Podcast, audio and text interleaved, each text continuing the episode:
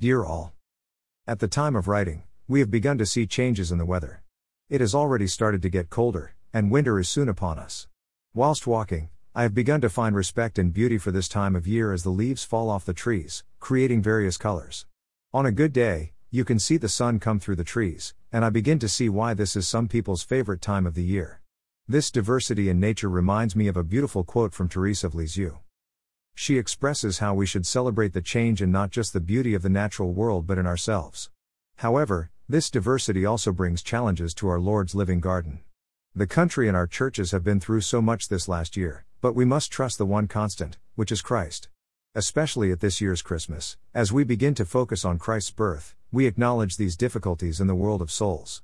It is going to be a tough Christmas for many as we remember fondly those we have lost and for some financial challenges as well.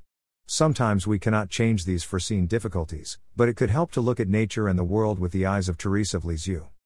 There have been some changes in my life as I have moved from my church in Westhoughton to here at St. Margaret's and St. George's. Having spent most of my life at St. James, Westhoughton, I was naturally a little apprehensive. This apprehension has been proved wrong, as I am thankful for the warm welcome you have shown me over the last weeks. It has been a great joy to worship in both churches and begin to get to know you all. I am here on placement, hopefully, until next September, and I look forward to our shared time together. God bless. Matt Dunn